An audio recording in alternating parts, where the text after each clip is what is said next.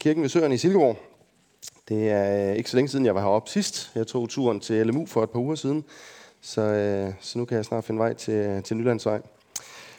Vi skal, øh, vi skal i dag øh, se på en tekst fra Johannes Evangeliet, der handler om, at Jesus han bespiser en masse mennesker. Og øh, nu da Ole han skrev til mig, at der sådan kom til at være mission på temaet, og så tænkte jeg, gad vide, hvor meget jeg skal vride armen rundt på den her tekst, for at få den til at handle om mission. Øh, Det er ikke mission, der er udgangspunktet for det, jeg skal sige. Men jeg tror, der sådan lige kommer et missionsperspektiv ind over det til sidst. Men øh, vi vil begynde med at, øh, at læse den her tekst fra Johannes Evangeliet, øh, kapitel seks og de første fem vers. Derefter tog Jesus over til den anden side af Galileas sø, Tiberias sø. En stor folkeskare fulgte ham, fordi de så de tegn, han gjorde ved at helbrede de syge. Men Jesus gik op på bjerget, og der satte han sig sammen med sine disciple. Påsken, jødernes fest, var nær. Da Jesus løftede blikket og så, at en stor skare kom imod ham, sagde han til Filip, hvor skal vi købe brød, så disse folk kan få noget at spise? Men det sagde han for at sætte ham på prøve, for selv vidste han, hvad han ville gøre. Filip svarede ham, brød for to hundrede denarer slår ikke til, så de kan få bare en lille smule hver. En af hans disciple, Andreas, Simon Peters bror, sagde til ham, der er en lille dreng her. Han har fem bygbrød og to fisk. Men hvad er det til så mange? Jesus sagde, få folk til at sætte sig. Der var meget græs på stedet. Mændene satte sig. De var omkring fem tusind. Så tog Jesus brødene, takkede og delte ud til dem, øh, til dem, der sad der. På samme måde også af fiskene, så meget de ville have. Da de var blevet mætte, sagde han til sine disciple, saml de stykker sammen, som er til overs, så intet går til spilde. Så samlede de dem sammen og fyldte tolv kurve med de stykker af de fem bygbrød, som var til overs efter dem, der havde spist. Da folk havde set det tegn, han havde gjort, sagde de, han er sandelig profeten, som skal komme til verden. Jesus forstod nu, at de ville komme og tvinge ham med sig for at gøre ham til konge, og han trak sig atter tilbage til bjerget, helt alene. Vi skal bede sammen.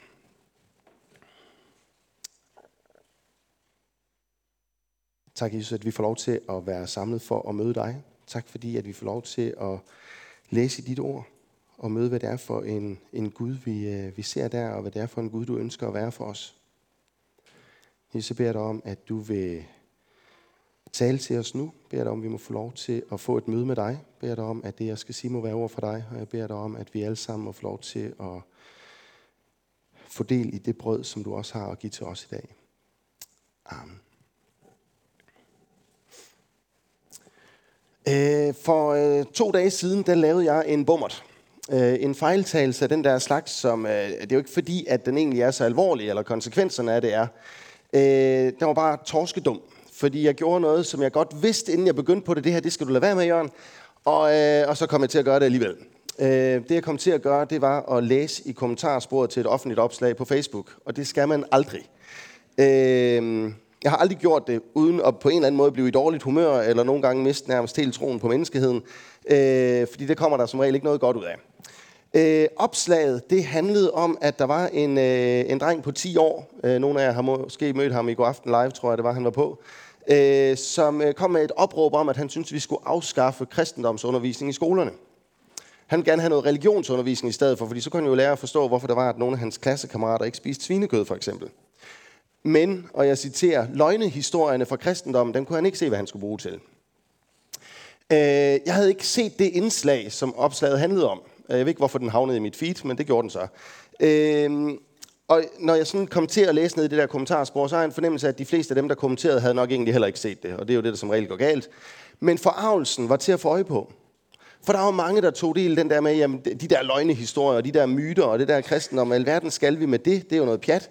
Øh, vi er jo oplyste mennesker, og sådan noget kan man jo ikke tro på.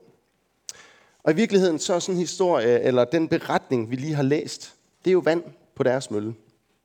Det er jo med til at, at udfordre det her med, at jamen, en, en Gud, der, eller en Jesus, der kan blive født af en jomfru, og kan gå på vandet, og kan lave vand om til vin, og kan helbrede sygen med trylleslag, og alle de her ting, det kan vi jo ikke tro på. Det er, jo, det er jo overnaturligt, det kan ikke lade sig gøre. Og, og med det argument er der mange, der afviser og vil have med Jesus at gøre, afviser og vil have med Gud at gøre.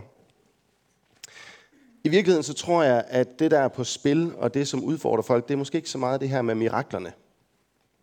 Jeg tror, at udfordringen i virkeligheden består i, at hvis vi køber ind på øh, Bibelens tale om Gud, så øh, bliver vi også nødt til på en eller anden måde at købe ind på, at så er der en, der er højere end os.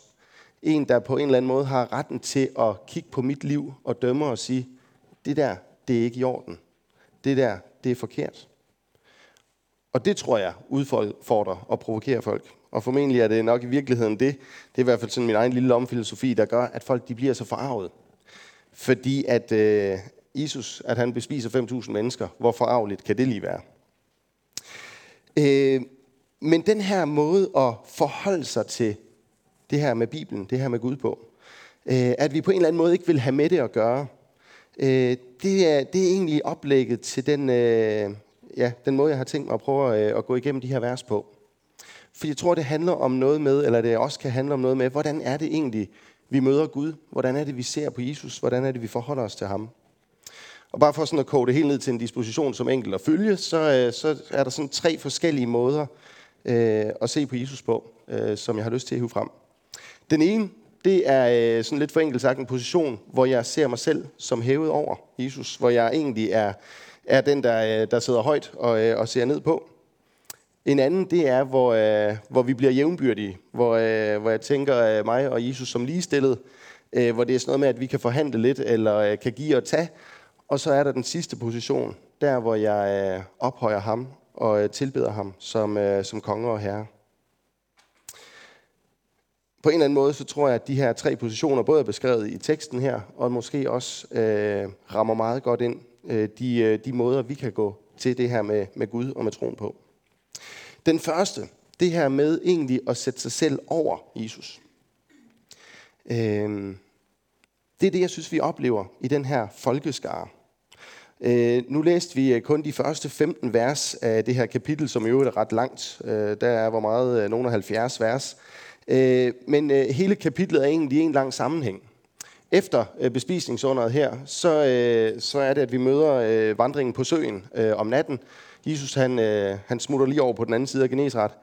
Og øh, næste morgen så opsøger folk ham igen derovre for at, øh, at, at se mere. De vil, øh, de vil se nogle flere øh, mirakler, nogle flere tegn. Øh, og vi møder faktisk af flere omgange det, at Jesus han trækker sig væk. Det er det, det begynder med. Øh, der står, at den der store folkeskare, som fulgte ham, øh, de, øh, de fulgte ham, fordi de så de tegn, han gjorde. De fulgte ham ikke for egentlig at høre på det, han havde at sige, men de så, at han gjorde syge raske, de så, at han, han kunne noget sejt, og derfor fulgte de ham. Og derfor møder vi faktisk det, at Jesus han trækker op på bjerget. Han går egentlig let, øh, lidt væk derfra. Og slutningen af de vers, vi lige læste, der har vi det samme igen. Øh, Jesus han ser, at, øh, at de vil gøre ham til konge, og så går han væk fra dem. Det er egentlig lidt underligt, fordi at, at gøre ham til konge, det er vel netop at ville have ham til at bestemme, men det, der er jo sådan en paradoks i, at de siger samtidig, at de vil tvinge ham til det. På en eller anden måde, så er, er det der på spil her, det er, at de her mennesker, de kan godt bruge Jesus, hvis de kan få lov at passe ham ind i det, der sådan ligesom er deres kram. Hvis de kan få lov at, at gøre Jesus til den, der lige kan fikse de problemer, de har. Når vi har nogle syge, jamen det er jo meget smart, at du lige kan komme og ordne det, Jesus. Vi har lige nogle romere i landet. Kan du ikke lige komme og smide dem ud, Jesus? Så vil vi gerne have dig til kongen. Men det er altså ikke den måde, Jesus han ønsker at være deres konge på. Og, øh, og går man så ned i, i verset, ned fra vers toogtyve, for dem, der sidder med en bibel, øh, så kommer der et langt afsnit om livets brød. Der kommer Jesus så i snak med de her mennesker, fordi de vil gerne se nogle flere tegn. Øh, og det vil Jesus faktisk ikke. Han vil gerne prøve at forklare dem, hvad er det, det her går ud på. På en eller anden måde udlægger han betydningen af det her under, som vi lige har læst om. Fordi at, han siger, I kommer jo til mig, fordi I vil være med det. Det er fordi, I gerne vil have det brød, jeg gav jer i går. Øh, men det er noget andet brød, jeg har til jer. Det, jeg har lyst til at give jer, det er, det er noget brød, der, der rækker til evigt liv. Som, øh, som ikke kun lige er noget, I kan blive med af til et måltid. Og, øh, og i hele den der øh, snak, hele den der diskussion, så slutter det faktisk ret dramatisk med, at der står simpelthen, at da de hører det her, øh, der står det her ord, at de skumler over ham, men der står faktisk, at så er der mange af hans disciple, der forlader ham. Øh, ikke de tolv, men, men der er tale om flere disciple her, Der er simpelthen nogen, der vælger at vende Jesus ryggen. Fordi at hvis det var sådan, Jesus han skulle være, ej, så gad de faktisk ikke alligevel. Der er en forskel på den moderne ateist i Danmark, der afviser fuldstændig at have noget med Jesus at gøre, øh, og med, med en Gud at gøre i det hele taget. Og så de her mennesker, som dog ser, at Jesus han er noget særligt. Øh, men der er det til fælles, at de vil kun have med en Gud at gøre, som passer ind i deres forestilling om, hvordan Gud skal være. Når først Jesus han begynder at ville noget andet, og vil styre selv, hvad det vil sige at være Gud for dem, så vender de ham ryggen. Og det skræmmende at læse er jo, at Jesus han gør faktisk det samme. Jesus han trækker sig væk. På et eller andet tidspunkt, så når mennesker til et punkt, hvor hvis ikke de vil have med Jesus at gøre, sådan som Jesus er, så får de også lov at være fri. Og det er jo fuldstændig frygteligt, når det når dertil. Der er nok ikke øh, så mange, der sidder herinde en, øh, en søndag formiddag øh, i en kirke og øh, vil kalde sig ateister. Øh, hvis I er, så synes jeg, det er ret sejt, I er kommet.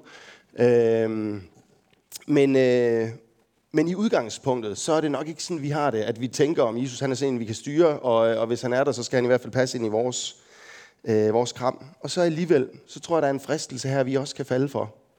At vi kommer til at, øh, at tænke lidt om Jesus som sådan en, der, øh, der lige skal fikse vores problemer. Øh, at han bliver sådan lidt en automat, hvor jeg kan fodre den der automat med lidt bønner, og så kan jeg trække lige øh, lidt helbredelse for nogle sygdomme i øh, min nærmeste familie, eller jeg kan lige trække lidt hjælp til noget konfliktløsning med kollegaen på arbejde, jeg ikke øh, svinger så godt med, eller hvad det nu kunne være, øh, nervøsiteten for eksamen, jeg skal op til i næste uge, osv. Alle de her ting er jo ting, vi gerne må komme til Jesus med. Og Jesus han vil også gerne hjælpe os med det. Han hjalp jo også de her mennesker med det helt konkrete problem, at de faktisk var sultne. Men hvis Jesus han bliver en automat, hvis Jesus han bliver en, der, der kun skal bruges, når vi lige har brug for at få lappet hullerne i vores liv, ja, så på et eller andet tidspunkt, så vender Jesus os ryggen. Det er ikke den Jesus.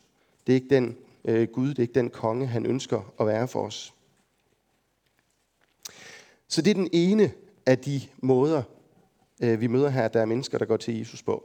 At de egentlig i virkeligheden gerne vil styre selv. Jesus kan jeg kun bruge for så vidt, at jeg kan få lov at passe ham ind der, hvor jeg vil have ham. Den anden måde, det er jo det her med at være mere jævnbyrdig. Øh, og det er muligt, at nu overtolker en lille smule mere, end teksten egentlig kan bære på, øh, på Filip og Andreas, og den måde, de møder Jesus på. Men jeg tænker, at øh, eksemplet alligevel er ret tydeligt på noget, som, øh, som jeg tror er helt bibelsk rigtigt. Øh, Jesus han, han sætter jo Filip på prøve her. Han ved godt selv, hvad det var, der skulle foregå, øh, og han har lige lyst til at spørge Filip, hvad, hvad synes du, vi skal gøre ved det her problem, Filip? Der er øh, fem tusind mennesker, øh, de er alle sammen sultne. Og øh, da Filip han får det der spørgsmål, så havde det oplagte svar jo været at sige, det kan jeg ikke gøre noget ved, Jesus. Har du et godt bud? Øh, men Filip, han åbner pungen, og så begynder han at tælle penge. Jeg ved ikke, om, om de to hundrede øh, denarer, han taler om der, om det var penge, de rent faktisk havde. Det tror jeg nok i virkeligheden ikke, det var. Så det kan godt være, at, øh, at det bare var et, øh, et fiktivt tal, han sådan slyngede ud. Men det her med, at selv mad for så mange penge, øh, ville jo ikke være nok til overhovedet at, øh, at slå til. Øh, så vidt jeg lige ved, så en denar, det svarer nogenlunde til en dagsløn. Så det er jo ikke, det er jo ikke småting, Filip egentlig foreslår her. Altså, det, det er lidt mere end en halv års løn, han taler om. Og må så konstatere, at jamen, ikke engang det er nok. Men der er noget i det her med at begynde at se på, hvordan kan jeg sådan lige bidrage, øh, som, øh, som er en udfordring, hvis vi omsætter det her til vores gudsforhold. Og her tror jeg, der er en, øh, øh, en udfordring eller en fristelse, som, øh, som vi nok alle sammen kender. Øh, hvis jeg vil stille spørgsmålet, hvordan har du det med Gud? Øh, sådan vækkelsesprædikanterne fra, fra min barndom, de vil have sagt, øh, har du din sag med Gud i orden? Øh, hvordan går det med din, øh, dit kristenliv? Så tror jeg, at rigtig mange af os sådan intuitivt vil begynde at øh, gøre det samme som Filip. Begynde at tælle op og tænke, hvordan er det nu lige med trofastheden med at komme i kirke? Hvordan går det lige med mit øh, personlige andagtsliv? Øh, får jeg bedt nok? Får jeg øh, lovsunget nok? Øh, Oplever jeg egentlig, at jeg brænder nok, for jeg, øh, for jeg øh, vidnet for andre? Øh, alle de her ting, som på en eller anden måde handler om, jamen ser jeg frugter af mit kristenliv? Som sagt, jeg ved ikke, om det er der, Filip i virkeligheden befinder sig. Men, men jeg tænker alligevel, at eksemplet på en eller anden måde øh, fungerer. Der er en fejl i at begynde at tro, at jeg skal bidrage med noget, for at Gud han kan, kan gøre noget for mig, eller kan bruge mig. Øh, den her tankegang med, at hvis jeg skal have med Gud at gøre, så gør jeg ligesom det, jeg kan, og så supplerer Gud op med resten. Øh, den holder altså ikke.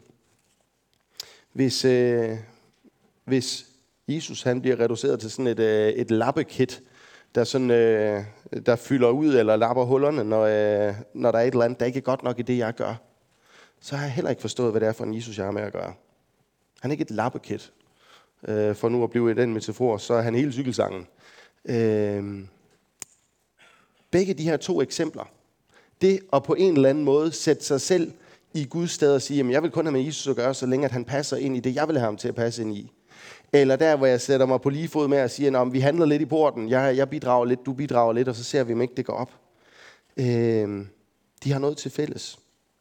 Og jeg tror, at det, de har til fælles, det er, at vi i bund og grund ikke har forstået, hvad det er for en Gud, vi har med at gøre. Øh, sådan et ord som Guds frygt mangler fuldstændig i de her to øh, eksempler. Øh, der går en lille smule Tanzania i det alligevel øh, lidt senere også, når jeg sådan lige skal sige lidt om efterskolen. Øh, men der er et billede på det her med en løve, øh, som, øh, som jeg synes, øh, C S Lewis han får, øh, får gjort så tydeligt. Hvis der er noget i Bibelen, man ikke forstår, så skal man bare tage fat i Narnia-bøgerne. Så, så finder man et eller andet sted, hvor, hvor det er forklaret, så almindelige mennesker, som også, også kan forstå det. Og, og det her med, hvad det er for en Gud, vi har med at gøre, det med, hvad det vil sige at frygte Gud, det synes jeg bliver forklaret enormt godt i, i Løven, heksen og garderobeskabet. Nu antager jeg lige, at de fleste kender den, så jeg sætter ikke sådan en hel masse ind i, i historien, og hvor befinder vi os henne, men de to af hovedpersonerne, de to piger, Susan og Lucy, de møder på et tidspunkt i Narnia nogle bæver, og i den her verden, der er bæver altså nogen, der godt kan tale. Og for at vide, at i morgen, der skal I møde Aslan. Aslan, det er meget tydeligt et billede på Jesus hele vejen igennem den her bog. Og jeg vil bare lige læse et lille kort stykke af det her, som jeg synes siger noget om, ja, hvad er det for en Gud, vi har med at gøre, når vi møder Jesus? De her bæver øh, siger til ham, I vil forstå, hvad jeg mener, når I ser ham.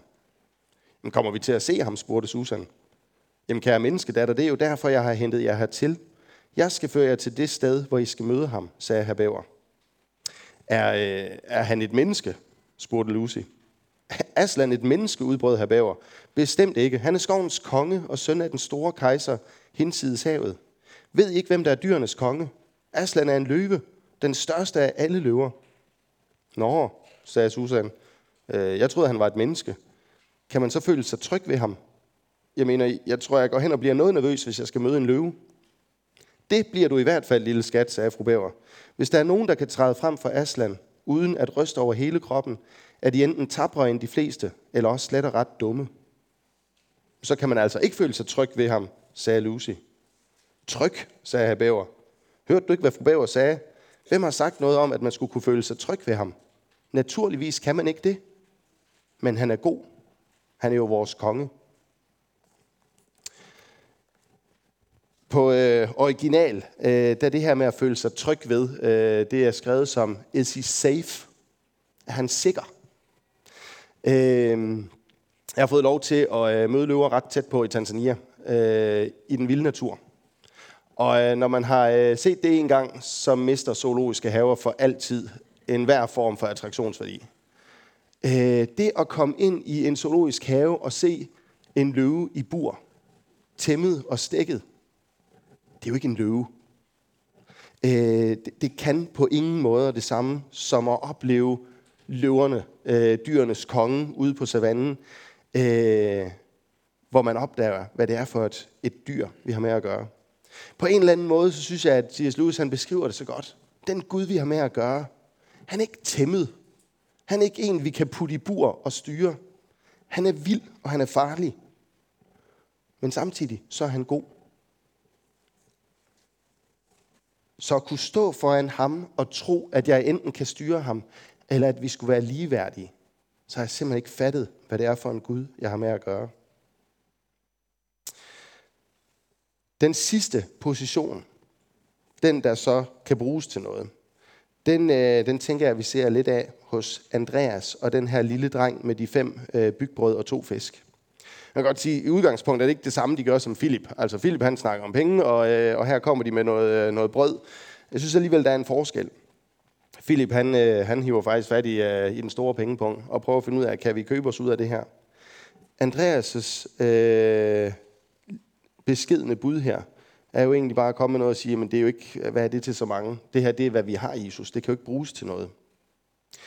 Øh, som sagt, måske overfortolker jeg lidt øh, på, om Andreas og Philip, mon, altså om, om de passer ind i de kategorier, jeg putter dem ind i lige nu. Men der er noget i det her med at få øje på, at det vi kan, er faktisk ingenting. Altså det er jo ynkeligt, det de kommer og foreslår. Der er fem tusind mennesker, og de har fem brød. De har en madpakke til en mand med. Øhm, men de lægger det over til Jesus. Og så griber Jesus ind. Øh, og der er bare noget matematik i det her, som jeg synes er fantastisk. For man kan godt sige, jamen bidrog de så egentlig? Var, var de alligevel lidt jævnbyrdige? Var der alligevel sådan, at de havde noget at komme med? Øh, de der fem brød og to fisk, som de kom med, det er jo det, de puttede i puljen. Så mætter Jesus alle, og så samler de resterne sammen. Og så er resterne langt mere, end det de kom med. Der er ikke noget af det, de kom med, som var nødvendigt for på nogen måde at mætte de her mennesker. Det tog Jesus sig af.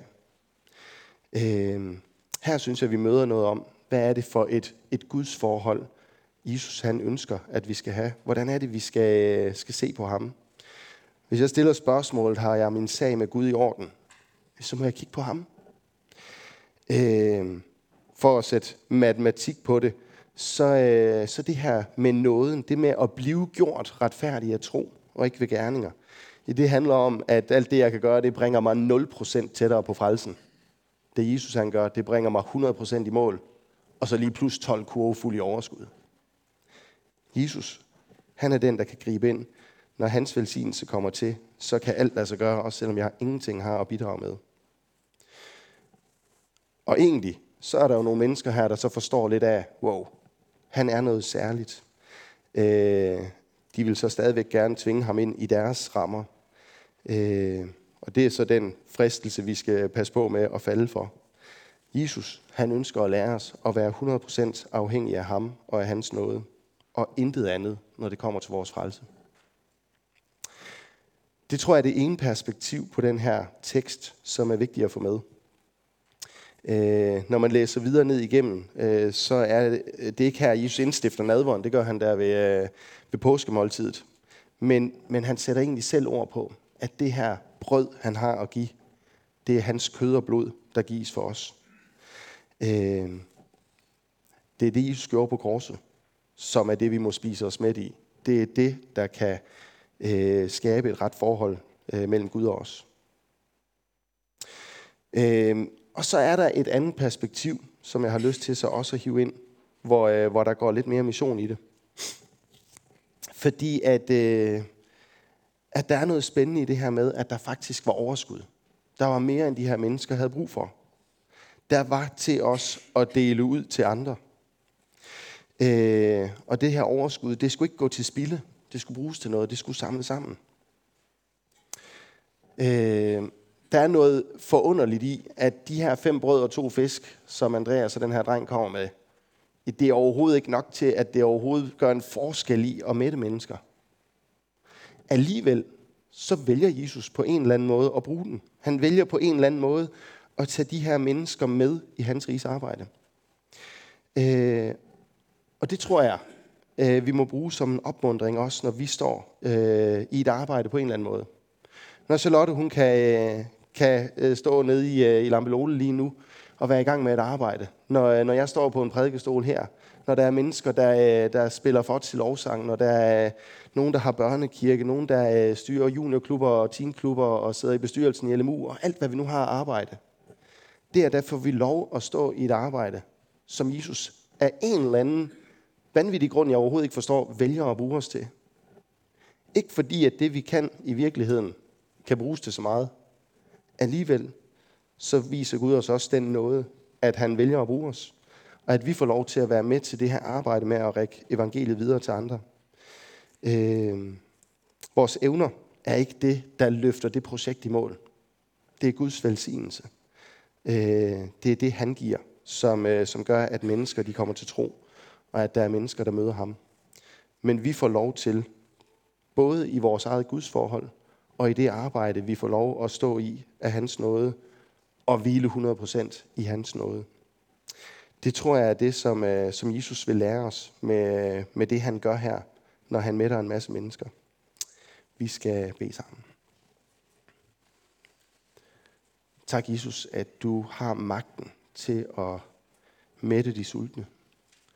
Tak fordi, at du ikke er underlagt de begrænsninger, vi er, men du kan gribe ind, og du kan, du kan gøre det, du, du ønsker.